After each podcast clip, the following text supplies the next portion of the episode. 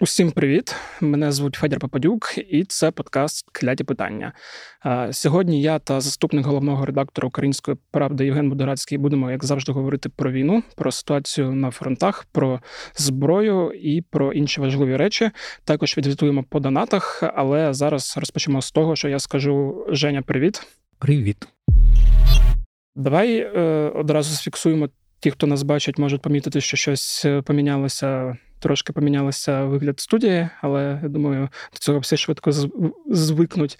А зараз е, найважливіша тема, з якої я хотів почати, і власне вона цікавить і мене, і я думаю, всіх. Це е, ракети. Е, ракети в першу чергу корейські, точніше, північно-корейські. А також цікавлять ракети іранські, про які ми неодноразово говорили, але в зв'язці з корейськими ракетами знову піднімаються розмови про те, що Іран також може передати Росії балістику. І, власне, станом на зараз ми знаємо, що є заяви е, представників США про те, що вони вже фіксували пуски. А є заяви, здається, наших військових, які теж про це казали. Єдине, що от у нас вчора виходив подкаст е, Небезпечна країна, і там був представник ГУР Вадім Скібіцький, і навіть е, наші новинарі робили з цього новину. Він каже, що ми поки не можемо підтвердити, що це корейський, типу, бо нам недостатньо доказів. Тобто, якщо йти з цим в суд і казати, що ось дивіться, то для цього доказів недостатньо, але, начебто, всі вже розуміють, що воно є, вже все зафіксовано. І що мене хвилює, це те, наскільки вони е, незбиваємі, е, наскільки вони є більш небезпечними, ніж е, російські балістичні ракети, і взагалі які можуть бути запаси, і яке може бути суттєве поповнення того, що по нас власне Росія вже випускає. Mm. По-перше, чому в нас ніхто нічого не може підтвердити? Ну, це перше питання, яке постійно задається. У нас е, дуже багато хто не розуміє взагалі до кого треба звертатись, і тому переважно, коли я навіть читаю в наших колег, дуже часто вони е, звертаються до повітряних сил і запитують в них, чи правда, що корейські ракети, чи чи ви можете підтвердити, чи не можете підтвердити. Е, скажу просто: повітряні сили не займаються тим, що вони ідентифікують які ракети. Це перш за все. Вони їх збивають, це їх робота. Все, що відбувається на землі, тобто збиті ракети, не збиті ракети, все досліджують правоохоронні органи. Це поліція, прокуратура,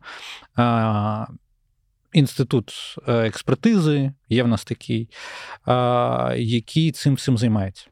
Тобто чекати, що Юрій Ігнат вам скаже, що це 100% е, ракета з КНДР, то якщо він вам таке скаже, значить він вже має інформацію від когось, тобто від тих, хто її досліджував. Е, з того, що зрозуміло, що Білий дім чітко усвідомлює, е, що вони є, вони фіксували пуски. Я думаю, що вони б не виходили на Радбес ООН, якби не мали чітких доказів тому всьому. Вони вийшли з е, брифінгом 4 січня і говорили про ракету, яка 29-30 грудня падала в Запорізькій області, тобто неподалік Запоріжжя, десь в полі. Говорили і. В принципі, по тій інфографіці і тим даним, які вони озвучили, то там, напевно, у нас є умовно три підозрюваних. Чому так багато саме з північно-корейського арсеналу? Тому що реально Північна Корея настільки закрита країна, що про її ракети ви можете дізнатись хіба з. Історії питання, вивчивши історію питання, дивлячись на їхні паради, і е, то, що фіксують західні або південно-корейська розвідка, коли вони е, роблять тестові пуски. Тестові пуски, ну, як мінімум, зараз говориться про те, що який найбільший підозрюваний це ракета КН-23, Е, їхнє. Чому в них так позначається? Тому що. Е, це теж доволі цікаве питання, тому що там корейські ракети намагались позначати там різними там е, Марс, ну, в перекладі там багато чого було і намагалися якимось чином їх називати. Американці називали спочатку ракети умовно з тих місць, де вони фіксували пуски всередині КНДР, але потім зрозуміли, що е, місць пуску менше, ніж тих ракет, типів ракет, які КНДР випробовувало. Тому вони пішли вже потім в номерну, е, в нумерологічну якби, систему. І от е, ракети КН-23, яка є як це кажуть, аналогом російського Іскандера, це, напевно, найбільший зараз мовно підозрюваний тому, що відбулося. Треба теж розуміти, що ніхто нічого не бачив ніколи. Чому наші не можуть підтвердити, тому що е, ракета з збитим маркуванням. Повністю е, Харківська облпрокуратура е, досліджувала цю ракету, показувала відео, показувала фото цієї ракети. Вони бачили, що вона відрізняється від Іскандера. Вони бачили, що це ракета не Іскандер, і е, видно, що це не російська ракета, але вона з замазаним маркуванням. Тому сказати, що це північно-корейська, наші не можуть, тому що в нас немає фіксації системи, пусків і всього іншого. Тому, напевно, ми тут можемо якимось чином покладатись на те, що говорить Білий Дім. А Білий Дім говорить якраз про щось типу КН-23 або КН-24. Це різні ракети, тому що КН-23 вона ближче до Іскандера, це балістична ракета з дальністю е, заявленого. Тут чітко треба говорити заявленому ТТХ, тому що підтвердити реальність е, того, що заявляє КНДР, як ви розумієте, це набагато ще складніше, аніж те, що заявляє Росія. Тому, мовно, вони заявляли кінжал, аналогів нет і все, все, все. А, а потім, потім виявляється, що воно збивається, а вони говорили, що таке, що таке неможливо. Тут ми бачимо так само, тобто балістична ракета, е, яка за своїми характеристиками дуже подібна до Іскандера, але при цьому, по заявленим характеристикам, вона на 200 км, на 190 може далі летіти. Враховуючи те, що не видно, що вони були збиті саме ці ракети, а скоріш за все, просто падали то в Запорізькій області вона впала в полі, в Харкові вона впала неподалік площі Свободи, як я знаю. Ну тобто, і по місцю відео це був точно не воєнний об'єкт. Тому це, напевно, може свідчити про те, що вони не зовсім точні. Е, це на даний момент. Тому що як далі піде, це знаєш, я при першому прильоті, при першій згадці про північно-корейські ракети, я зробив невеликий текст, але при цьому е, потім я намагався знайти підтвердження. І фактично я їх ніде не знайшов, тому той текст поки що лежить і чекає свого часу. Е, часу на підтвердження, тому що треба точно розуміти, що це зовсім інший тип, що це не росіяни якісь е, свої. Інші випробування роблять, тобто більш якісь прості версії або більш складні версії Іскандера. Тому тут тут можна говорити багато про що. Бо коли ми говоримо про те, що це на одній тій самій там платформі, багато хто навіть плутає, там сказали, що е, росіянам дали ракети, і вони ними пуляють. Коли говорять аналог, треба розуміти, що це не копія. Тобто, для того, щоб запускати північно-корейську ракету, е, яка аналогічна Іскандеру, Треба розуміти, що аналог це значить, в Північній Кореї робили свою пускову, свої шасі, з якої треба це все запускати. Е, тобто це не можна їх посадити на шасі, е, які запускає Іскандери, і типа, і вперед. Перше, це треба навчити персонал, або привести персонал умовно з Північної Кореї, який знає, як з пусковими працювати. Ну і третє, що напевно найголовніше, це привести саму пускову. І от це буде найзнаковішим, коли там наші партнери, скоріш за все, бо у нас таких можливостей немає, коли вони даними своїм розвідки, там методами фіксації е, зрозуміють і побачать, зафіксують, як працювала пускова. І тоді ми будемо розуміти, що це що це КН-23, КН-24, чи е, ще якась ракета типу ТРК Ельбрус, стара, яка могла там запускатись на тисячу кілометрів, про які якраз Білий Дім згадав.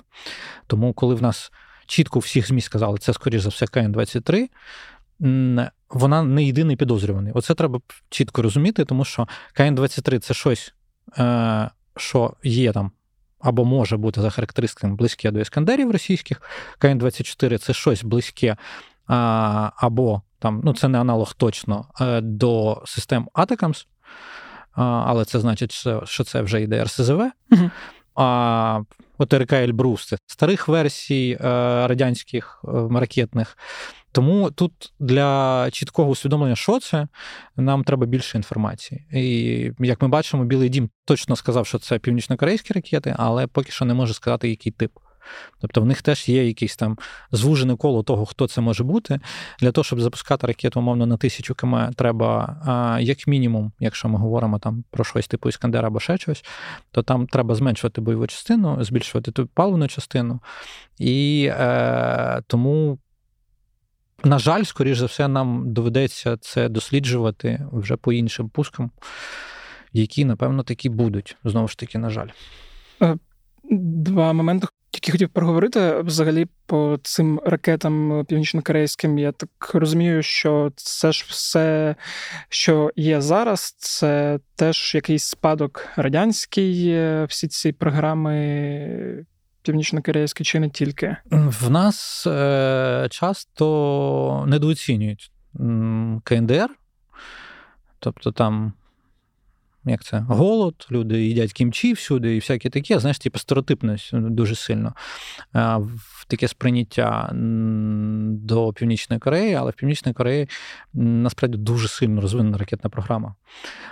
Коли той самий вже згадані, напевно, от, і потім будуть згадані ще раз е, іранські ракети Фатєх і Зульфагар, вони якраз були в тому числі е, розроблені Іраном завдяки північно-корейським наробкам. Північна Корея, знаєш, таке велике, велике, велике коло, яке там свого часу, там в 50-х роках, Північна Корея отримала багато а, спадок радянських всяких систем, які вони почали вивчати, копіювати, е, робити аналоги. Ну, викрадати навіть. Я от хотів просто згадати, що нещодавно читав книжку Едуарда Андрющенка Архіви е, КГБ, і там один з епізодів це якраз про те, як північнокорейські агенти вірбували людей з київських заводів, там про одного конкретно чоловічка, який їм постачав е, інформацію з різними ТТХ, там, здається, були чи РСЗВ, чи щось інше, не ракети, але просто що Північна Корея намагалася ще викрадати певні технології. Е, ну, вони, знаєш, типу, північно-корейські там шпигуни, хакери і все інше. Ми періодично десь вони а, злітають в світовій пресі, тому нічого нічого дивного з такою інформацією в мене нема. Так от, повертаючись до ракетної програми, давай повернемось. Що ракетна програма їхня а, розвивалась. Звісно, у них нема таких великих коштів, як у головних ракетних країн, але при цьому, як ми бачимо, що вони періодично вже навіть там міжконтинентальні ракети випробовують. Тому якби дивуватись тому, що в них є якісь аналоги іскандерів або аналоги атакамсів, не варто. Щоправда, і не треба поки що перебільшувати їхню якість, бо якраз про якість ми нічого не можемо сказати, поки ми не зрозуміємо, чи вони взагалі якимось чином можуть влучно працювати. Тому що те, що ми бачимо в тих випадках, які вже зафіксовані, то з точністю там великі проблеми. І тому, скоріше, це удари якісь просто по містах, просто по площадях. І тому тут Тут буде велике питання про те, що коли ми нарешті виявимо, наскільки вони вміють працювати, і uh-huh. хто в них працює, тобто це північно-корейські самі співробітники або вже росіяни, яких навчили на цьому працювати. Просто треба нагадати, що як мінімум півроку тому Шойгу був в КНДР, потім Кім Чен Ін переїжджав в Росію. Тому, напевно, ці домовленості і оці вже пуски, по суті, напевно, є частиною тих домовленостей, які тут там досягли вони з Путіним. Звісно, в Росія, ну щоб ви порозуміли, я не знаю, чи вона візьме на себе таку відповідальність. Скоріше за все, вона вона зараз нічого не коментує, тому що якщо вона буде коментувати, то це значить, вона визнає, що вона порушує резолюцію ООН, які вона свого часу сама й підтримувала. Угу. Тому що торгувати з КНДР зброєю або якимись збройними компонентами не можна. Да, я тут подумав про негативну сторону, що фактично ця зброя е, північно-корейська, яка зараз використовується росіянами для е, обстрілу наших міст, це фактично там чи не перші там за багато років, мабуть, з кінця війни між двома Кореями, коли взагалі е, зброя КНДР використовується на полі бою, і що зараз за рахунок того, що вони побачать, як вона діє насправді, а не на тестових пусках, вони зможуть ще й це якось підкрутити, доналаштувати і проапгрейдити. що теж, мабуть, є негативною стороною як для нас, так і для ну, світу, тому що світу теж не потрібна Північна Корея, яка може щось більше, ніж вона могла до цього. Ну, я б так не сказав, тому що були фіксації використання зброї КНДР на Близькому Сході. Ага. Це завжди м, важко доводити. Власне, і зараз це буде важко зараз довести прямим якимось треба дуже сильно зібрати доказову базу. Але оскільки вже стільки країн підтримало спільну заяву, е, вже близько 50 країн підтримало заяву США з приводу е, ризиків використання і співробітництва Росії КНДР, то я думаю, що час близький, щоб зрозуміти, наскільки вона справді небезпечна, і наскільки вона, що для нас важливіше, напевно, точна. Тому що якщо вона зовсім не точна, то значить будуть сильно страждати наші міста. А якщо вона точна, то будуть сильно страждати наші військові об'єкти. Хто дивився попередній епізод клятих питань, той пам'ятає, що з нового року ми будемо не просто просити вас е, надсилати ваші донати на різні фонди, хоча це теж важливо, не забувайте про це. Ми будемо самі е, збирати гроші від вас і передавати їх на потреби тим чи іншим е, фондам, підрозділам і закривати чи допомагати закривати ті чи інші збори. Е, минулого тижня я попросив зібрати на міномети для 48-ї бригади, е, на якій йде збір на 10 мінометів, і ми за тиждень зібрали 14 тисяч. Майже 14 тисяч. Я до круглої суми докину. Ця сума буде передана власне на збір на міномети. Там вже зібрано 5 мільйонів 300 тисяч е, з копійками з 10 необхідних, е, тому е, ці гроші підуть туди. Всім дуже дуже дякую за те, що ви закинули. Я сподівався на менше, але от бачите, така сума. Сподіваюся, наступного тижня ми зможемо побити цей рекорд і зібрати трошки більше. Власне, цього тижня я пропоную збирати на пікапи, бо пікапи така штука, яка завжди потрібна військовим. На жаль, вони ламаються, на жаль, вони зношуються інколи на жаль, вибухають, але пікапи це те, що потрібно.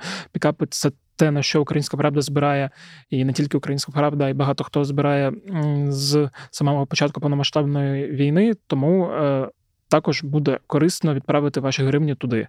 Е, я сподіваюся, що ви поповните банку, і ми якусь велику суму, яку от буде приємно назвати тут, е, закинемо.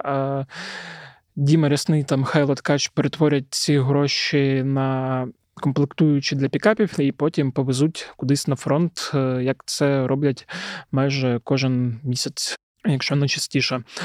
Е, тому посилання на банку в описі. Е, дуже ще раз дякую тим, хто долучився до збору, і сподіваюся, за цей тиждень ми зможемо збирати ще більшу суму.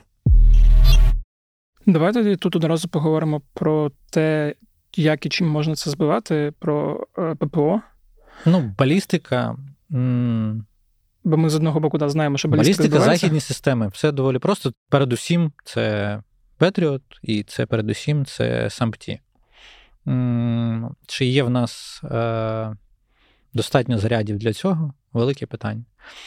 Тому доволі складно спрогнозувати, як все буде рухатись далі. Е, єдине, що можна сказати, що балістика такого типу вона доволі виглядає логічним для використання росіянами, оскільки іскандерів в них найменше з того всього, що що є в їхньому арсеналі. Ну, я не кажу про кінжали, тому що кінжали це по суті теж іскандери, тільки більш така, якби. Інша система пусків, інша ну, трошки система роботи, але при цьому це теж якась модифікована ракета Іскандер. Ну, просто да, от якраз е, те, про що ти сказав, про те, чи вистачить е, ракет для Петротів для збиття на фоні тих новин, які лунають останнім часом, і заяв, які лунають останнім часом, що не вистачає, це може трошки хвилювати. Бо щоб не вийшло такого, що в нас просто вже нема ракет від Петріот, а балістика летить. Ну, Ризики про ризики говорили цього тижня і президент Зеленський говорив, і командувач Об'єднаних сил, пан Наєв, теж говорив, що це є проблемою. Щоправда, дехто там говорить, що навіщо це озвучувати в голос. Як на мене, це треба озвучувати в голос для того, щоб було розуміння того, що нам дуже треба. І це прям, якщо це ще буде північно-корейська загроза ракетна, то нам треба це вдвічі більше. Ну так, да, бо я впевнений, що російська розвідка дізнається про таку інформацію не з новин і не з подкастів на Ютубі. Тоді знову повернусь до КНДР. Єдине, вже не до балістики, а до снарядів, які також активно використовуються, і також є питання якості цих снарядів. Е, Немає якоїсь знову ж таки підтвердженої інформації офіційної, начебто, що е, воно 100% хороше і влучає, чи воно 100% погане. Я читав там на якихось російських телеграм-каналах, що половина е, цих снарядів летить кудись, куди не треба, щось просто не е, запускається. Чи є взагалі якесь розуміння? От ті там поставки, це здається, 150 е, скільки міліметрів. 152, 122. Ну, 122 це для градів, 152 це для ствольної артилерії. Це той самий радянський тип калібр. Mm-hmm. Тут треба розуміти, що як би не було там, умовно, якщо вони там мільйони дають ну, там тонн снарядів, та, то тут треба враховувати е, оцю в цей великий рукав постачання, тобто логістики. Коли е, Говорять, що там північно-корейський снаряд, Північна Корея давно вже продає е, артилерійські снаряди. Це вже теж вже якби фіксовано, і з приводу цього вже теж є якісь багато інформації, але треба розуміти, що вони дуже часто йдуть системи заміщення. Тому що рукав великий для того, щоб в снарядів не було дефіциту, дуже часто Росія десь з далекого сходу, умовно зовсім з далекого сходу перекидає свої снаряди, які є в них на складах, а туди завозить північно-корейські. Тобто саме тому, можливо, ми так не так часто будемо бачити північно-корейські снаряди саме там десь напередку. Але сам факт того, що вони вже їх залучають, свідчить про те, що в них теж є певні е, проблеми. В них є теж певні проблеми з виробництвом. Хоча я б на місці там на нашому і на місці там заходу я б не сильно е, тому тішився, тому що, як ми бачимо, їхні проблеми вони не є такими катастрофічними, умовно, як в нас, тому що ми зараз бачимо абсолютний непаритет. Там, Якщо раніше там фіксували, коли там на низьких точках координат, скільки використовували там за день снарядів росіяни, там, мовно, до 7 тисяч. А зараз там, мовно, 10 тисяч вже піднімається, і при цьому в Україні використовує 2-3 тисячі. То скільки б там не тішитись з того, що якщо вони купують у Північної Кореї, значить в них теж є проблеми з виробництвом своїм. Вони то є, але до проте що далеко. Ну і вони купують. Е, да, А щодо якості, поки невідомо. Ну, щодо якості, я бачив багато аналітиків, які говорили, що якість в них м- низька. Але тут е, треба розуміти, що і якість радянських снарядів теж не дуже висока. Ну і плюс те, яким чином росіяни воюють.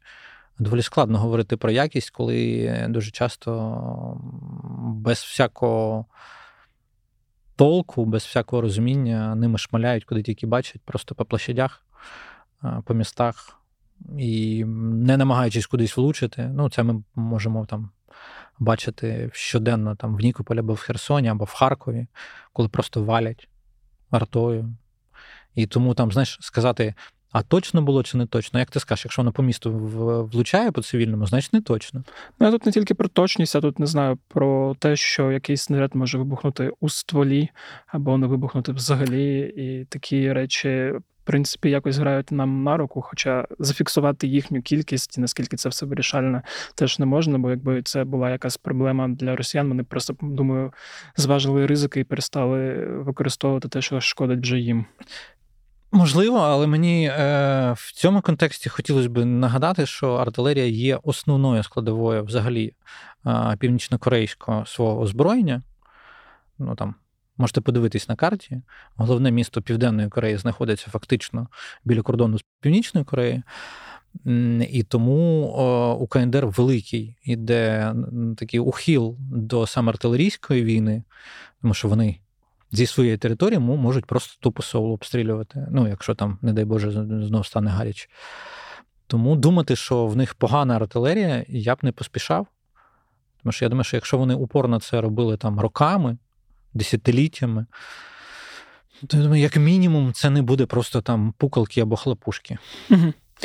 Ну, да, це треба теж було зафіксувати. Давай тоді поговоримо про іншу країну з цієї осі зла, е, про Іран і про їхні шахеди, і про їхню балістику. Е, бо якраз знову ж таки те, що я казав на початку, і те, що всі бачили в новинах, що знову почали говорити про можливі поставки. А, І останнім часом активно говорять про нові типи шахедів, які е, розроблені для Росії. Це шахет 107 і шахет 238. 38, да. Давай тоді коротко про балістику, а потім про шахеди. Ну, про балістику зовсім коротко, тому да. що говорилось неодноразово. Да. Я не знаю вже там, чи варто знову ту статтю е, кидати, яка була написана ще восени минулого року про Фатіхі і про Зульфакари. Це, по суті, теж модифікації. Ще радянського типу ракет е, Луна, плюс корейська програма. Насправді, до речі, якщо комусь буде цікаво, і якщо ви її ще не читали, почитайте. Там якраз е, показується, що Іран в ракетній програмі своїй дуже часто в чому впирався саме на корейську програму, в тому числі. Тому це ракети, умовно, 300, 500, 700 км, які Росія намагається вторгувати в Ірану вже. По суті, ну я думаю, якщо ну, ми восени минулого року про це говорили, навіть вже позаминуло виходить, mm-hmm. то значить. Е, про це тільки тоді стало відомо, а це значить, що і до того воно йшло. Я думаю, що роки два вони вже намагаються їх вторгувати. З кожним разом все частіше і частіше е, лунають, що вони майже домовились, але при цьому треба зважати на те, що е, Іран все-таки не КНДР, і ще не весь спектр е, санкцій до них діє, і там є ще що їм закрити. Тому а, тут постійно ця зноска на то, чи готовий буде саме Іран поставляти. Не то, щоб Росію купувати, як ми побачили, якщо вона готова в КНДР щось брати, то значить в Ірану вона точно з задоволенням візьме ракети. Ну, враховуючи, що вона вже взяла у Ірану е, безпілотники, які ну, безпілотники це окрема історія, але але от саме ракети це завжди більш гучна історія. Тому я думаю, що тут Іран більше зважає на свої ризики. І чи піде, чи не піде, це вже, от, я думаю, питання декількох місяців, на жаль, щоб ми е, зрозуміли, чи будуть вони використовувати, верніше передавати е, Росії, враховуючи, що там е, винищувачі російські вже помічались в Ірані, а це значить, що частина якихось домовленостей Росії виконується. Тому я думаю, що є ризик того, що ми побачимо не тільки північно-корейські ракети.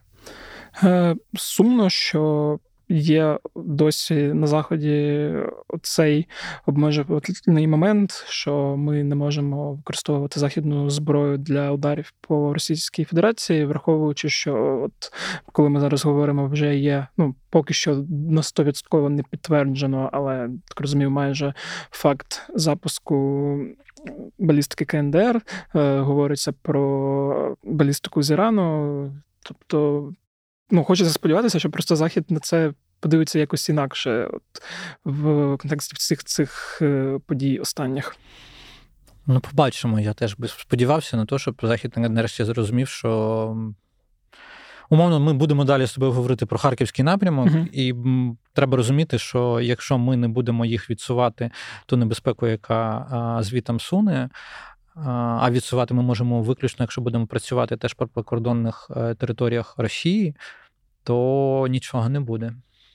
Да, але про це трошки пізніше. Давай зараз про шахеда, власне, про ці дві моделі. На шахед, ну, напевно, треба про 238 говорити, тому що там вже зафіксовано там її збиття.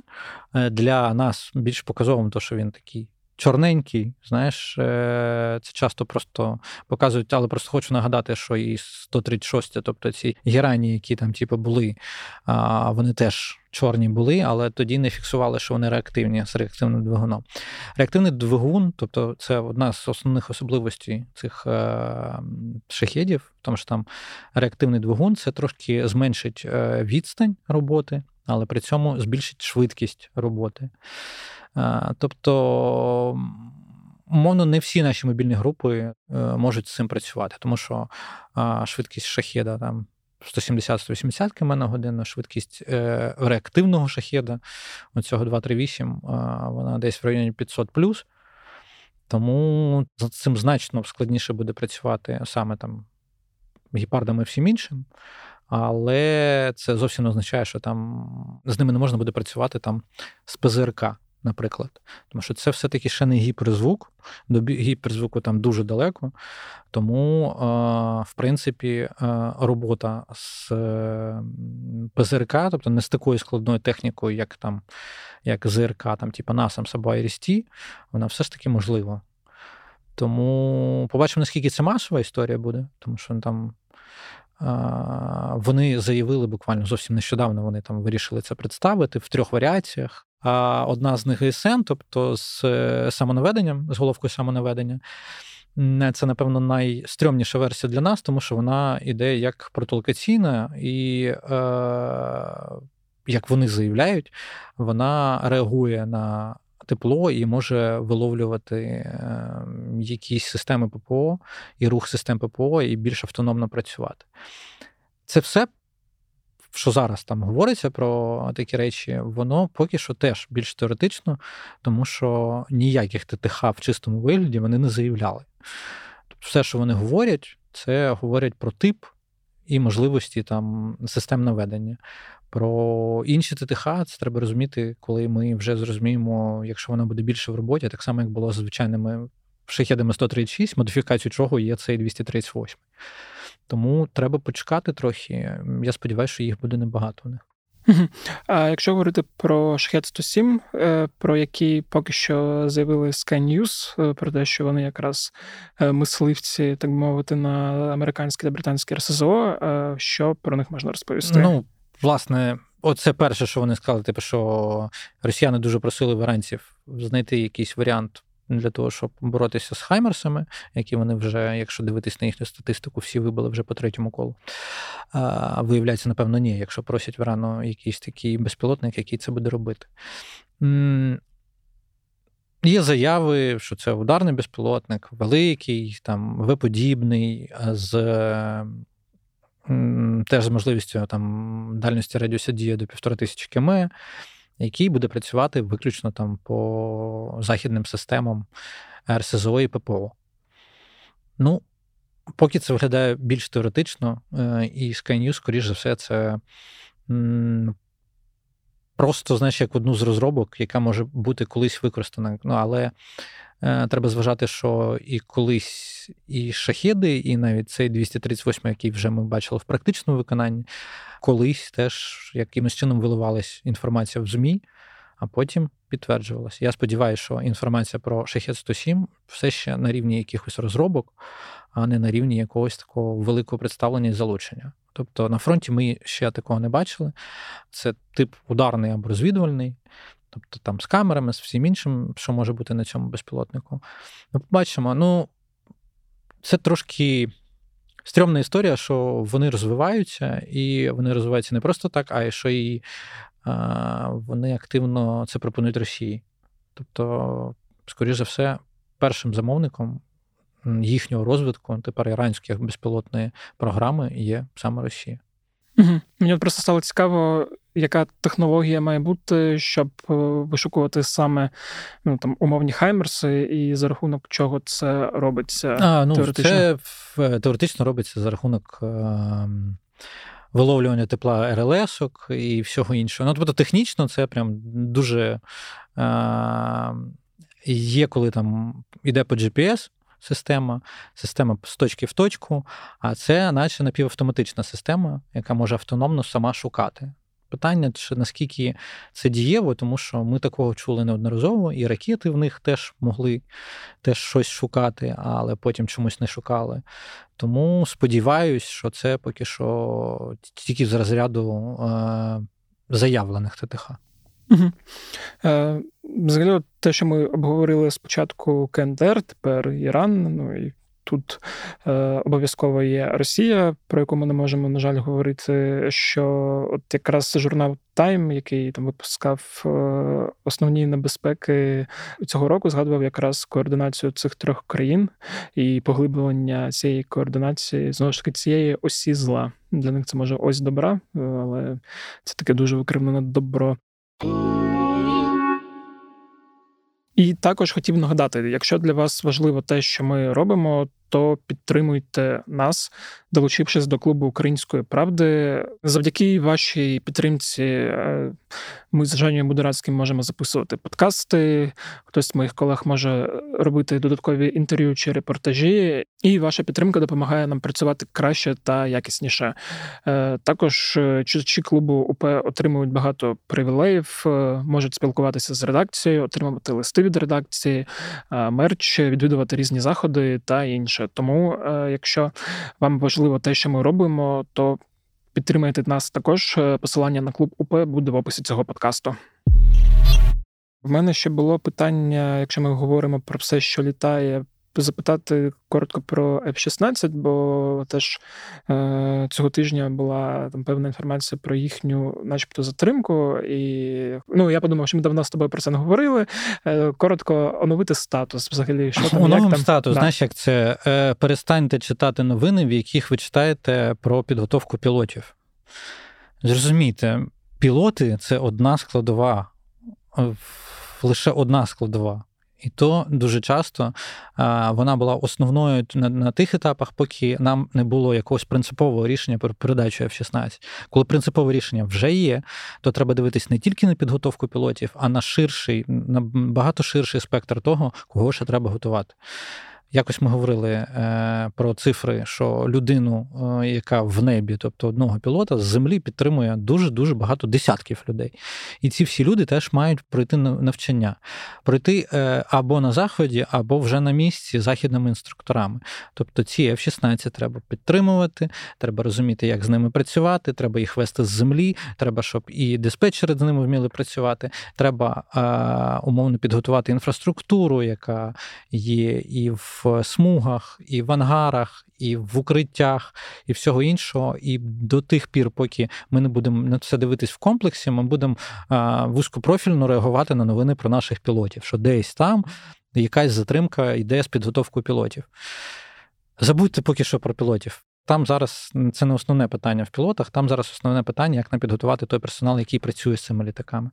Тому що пілоти вже готуються, і пілоти вже готуються багато де. І якщо десь якась затримка в якійсь країні е, є, то це ще не глобальне питання. Тут питання в тому, наскільки ми можемо готувати інфраструктуру і наскільки вона буде підготовлена. І тут я вам хочу сказати, знаєш, як це е, втішно або не втішно, але ми це зрозуміємо тоді, коли в 16 будуть в Україні. Ну тому що ніхто вам не буде говорити, що у нас інфраструктура готова, да, здрасте, тому що, типа, щоб росіяни росіяни самі не били по всій нашій інфраструктурі, можливій, тому що потенційно вони десь приблизно собі уявляють, куди можуть прийти F-16, умовно, ви ж бачите, що вони творять з Староконстантиновим, який є ледь не ціллю кожної атаки, масової або не масової, безпілотної або ракетної. Майже завжди Староконстантинів там присутній. Староконстантинів, як ми знаємо, це аеродром, де базується наша винищувальна авіація. Де базуються ті самі Су-24, які є носіями Стромшеду зі скальпами, і вони постійно намагаються туди вибивати. Постійно звітують, що вони щось там десь вибили, але при цьому знову знову Стромшеду, як ми бачили цього тижня, по Криму, по декільком цілям, по яким відпрацьовували, продовжує працювати. Ну тобто. Коли буде готова інфраструктура, тоді, скоріш за все, в 16 до нас прийдуть. Коли саме це буде, ну я думаю, ніхто вам точно не скаже, це, скоріше за все, буде приблизно як з атакамсом. Тобто воно спрацює, тобто ви побачите в 16 в небі, тоді будемо говорити. Ще дуже коротко хотілося також поговорити е, про підтримку західних ЗМІ, бо воно тут, вчора, позавчора, здається, теж були певні заяви для мене такі трошки обнадійливі, е, там і про мільярди доларів. Хоча е, ну, точної цифри кількості цих мільярдів не було названо. Бо коли там останню половину року, там особливо останні місяці минулого року, всі говорили про те, що підтримка буде спадати, е, і тут зараз виникають якісь протилежні заяви, воно якось може е, ну, радувати, що може бути якийсь, якесь зрушення. Ну е, тут більше це ще політично-економічна складова, uh тому, звісно, військові наші точно очікують того, щоб підтримка була. Як я знаю після розмов з нашими економістами, але знову тут вже зовсім журналіст, журналіст, знаєш, тобто тут навіть не людина, яка там дивилась на то. Ну наші економісти говорять, що не треба сильно хвилюватись, як мінімум, за європейський спектр і за європейський сегмент. Е, що з штатами там окрема історія, але от за європейський сегмент, напевно, не треба сильно хвилюватись, тому що навіть ті затримки, які є, скоріш за все, не будуть такими катастрофічними або такими тупіковими, як люблять малювати, наприклад, російські ЗМІ. Угу. Ну так, на це сподіваюсь, бо от цього якраз е, негативу багато. Давай тепер поговоримо власне про фронти і про бойові дії. Коротко зафіксуємо взагалі, що помінялося за тиждень, і зосередимося на е, Харкові і Харківській області, і взагалі Харківському напрямку, бо там теж було багато новин. Одна з тих, на яку звернув увагу, що інститут вивчення війни, здається, вчора чи позавчора опублікував про плани Росії створити велику буферну зону на кордоні 15 кілометрових, здається, і плюс ми бачимо тиск на Харківську область. то е, Треба розповісти, мабуть, детально, що помінялося і що відбувається.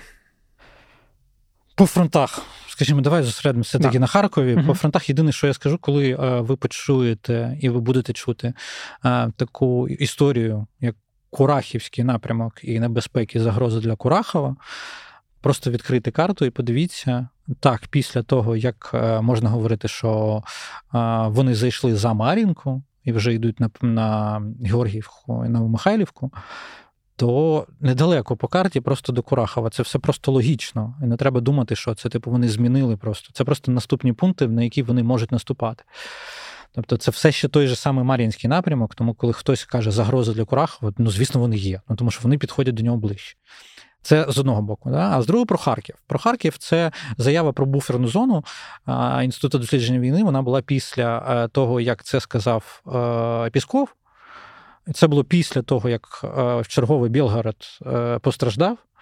І коли вони так говорять, то вони хочуть просто для своїх громадян сказати, типу, що окей, це прям, ну, типу, там ми хочемо якось забезпечити себе для того, щоб типу щоб Білгород почував себе в безпеці. Він не може почувати себе в безпеці, тому вони розповідають про буферну зону. Це той самий інститут вивчення війни сказав з приводу того, що вони не можуть забезпечити великі наступальні дії на харківському напрямку, тому, скоріш за все, це може бути тільки відволікаючим маневром для Куп'янського напрямку. Там складно. От Куп'янський напрямок, от там треба говорити, тому що там вони сконцентрували дуже багато сил. І от про цей напрямок треба буде говорити окремо, сильно і часто. І, скоріш за все, з кожним днем все частіше і частіше. Тому от тут. Куп'янський напрямок це серйозно. Про Харків це поки що виключно в мріях самих росіян. Угу. Давай тоді про Куп'янський напрямок як частину Харківської області все одно. Частина Харківської області вони там сконцентрували дуже багато сил. Є інформація, що десь там всередині січня вони підуть там в наступ. Наскільки ця інформація підтвердиться, вже побачимо в найближчі дні, тому що погода якраз буде дозволяти це зробити їм. І якщо це буде, я думаю, що наступного тижня ми з тобою будемо говорити про це більш докладно і сподіваюся, в більш хороших рисах, а не в більш таких якось так. Песимістично очікуваних. Uh-huh. Очікування має бути, як говорить е, голова Харківської військової адміністрації пан Сеньгубов, не поспішайте ховати Харків, бо нічого такого ми ще не бачимо. Я би от підтримав його в цьому, тому що. Так, кількість того угрупування, яке вони сконцентрували на Куп'янську, видно, що вона трошки починає збільшуватись. Кількість ударів по Харкову і про за Куп'янськ, і про містам Харківської області збільшується, що є скоріш за все, свідченням того, що вони до чогось готуються. Але е, наскільки глобально вони до цього готуються, е, ми це можемо тільки побачити по їхнім діям, які, як показують там і Авдіївка, вже третій місяць, яка триває, Сьогодні, до речі, там три місяці, як вони Авдіївку вже беруть. Та? Як вони вже через кілька днів беруть Авдіївку, до сих пір беруть вже третій місяць. А, І е, коли ми побачимо там більш інтенсивні атаки на Сингівку, це буде дуже показово. І е, як я знаю, вони вже там пробують щось е, потрошку-потрошку подьоргувати, якраз в районі Синківки. Поки що не вдало. Але треба слідкувати саме за цим напрямком, тому що від нього буде багато що залежати, тому що від нього можна. Їм буде рухатись. По-перше, це логістичний вузол великий.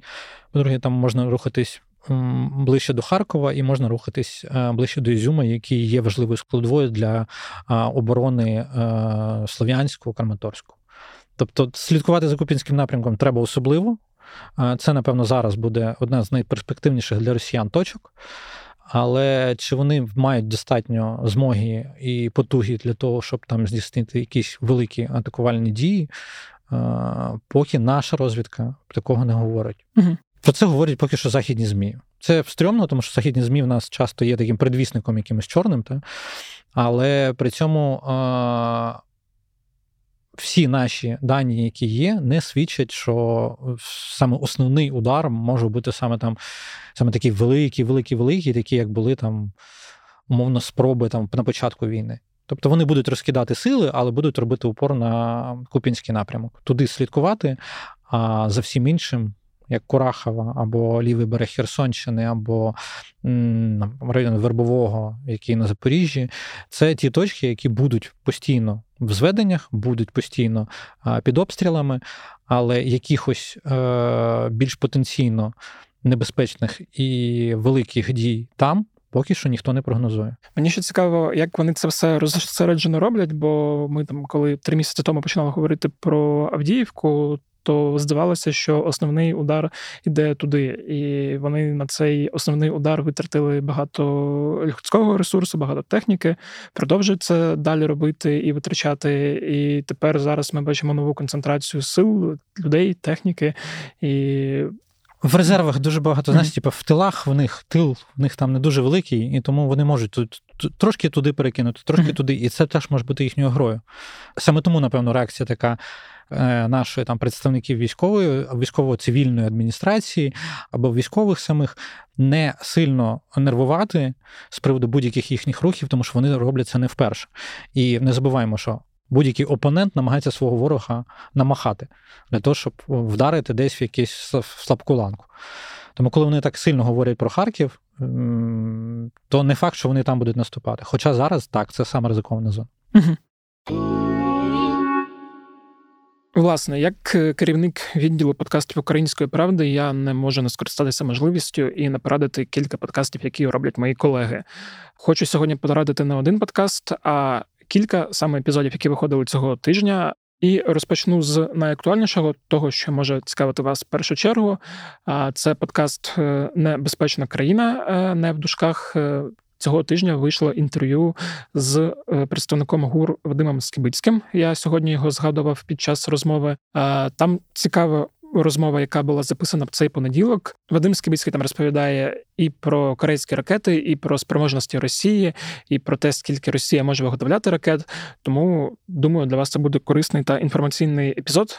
Послухати його можна в подкасті Небезпечна країна за посиланням в описі цього аудіо чи відео.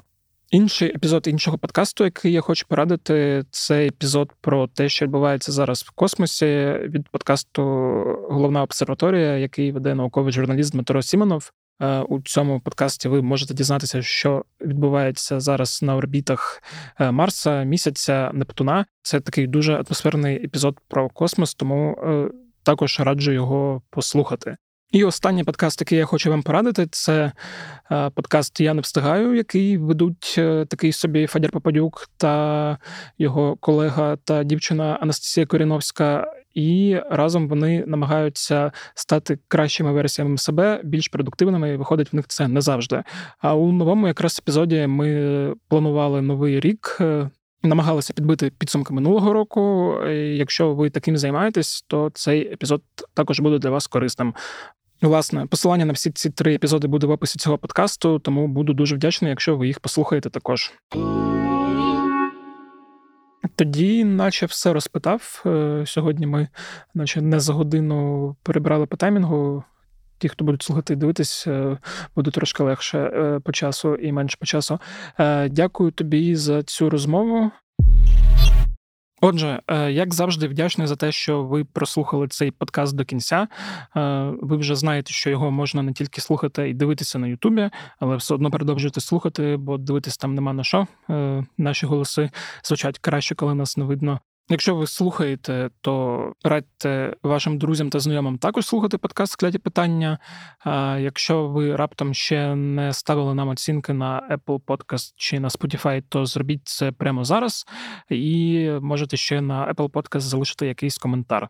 Якщо у вас є якісь пропозиції та побажання, ви можете залишити їх е, за спеціальним ботом, який знайдете в описі до цього подкасту. Також нагадую про всі ті вставки, які я записував, це про донати. Е, збираємо на пікапи, хочемо передати Міші Ткачу та Дмитру Рясному як можна більшу суму. Е, нагадую про подкаст, який вам радив, і нагадую про клуб УП. От ну і нагадую, що взагалі всі подкасти Української правди ви знайдете в розділі подкасти на сайті Української правди. Власне, це все. З вами був я, Федір Попадюк. Зі мною був в студії Євген Будорацький. Почуємось наступного тижня. Бувайте здорові!